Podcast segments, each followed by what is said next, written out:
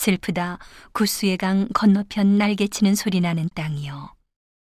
갈대배를 물에 띄우고 그 사자를 수로로 보내며 이르기를 너희 경첩한 사자들아 너희는 강들이 흘러 나누인 나라로 가되 장대하고 준수한 백성 곧 시초부터 두려움이 되며 강성하여 대적을 밟는 백성에게로 가라 하도다.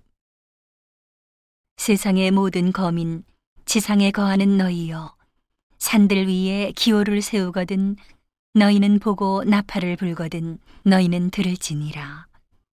여호와께서 내게 이르시되 내가 나의 저소에서 종용이 감찰함이 죄인은 일광 같고 가을 더위에 운무 같도다.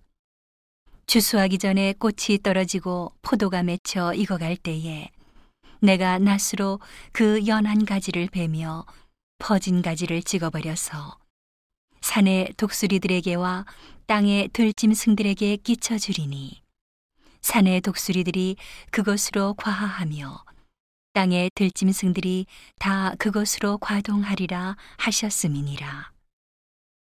그때에 강들이 흘러 나누인 나라에 장대하고 준수하며 시초부터 두려움이 되며 강성하여 대적을 밟는 백성에게서 만군의 여호와께 드릴 예물을 가지고 만군의 여호와의 이름을 두신 곳 시온산에 이르리라.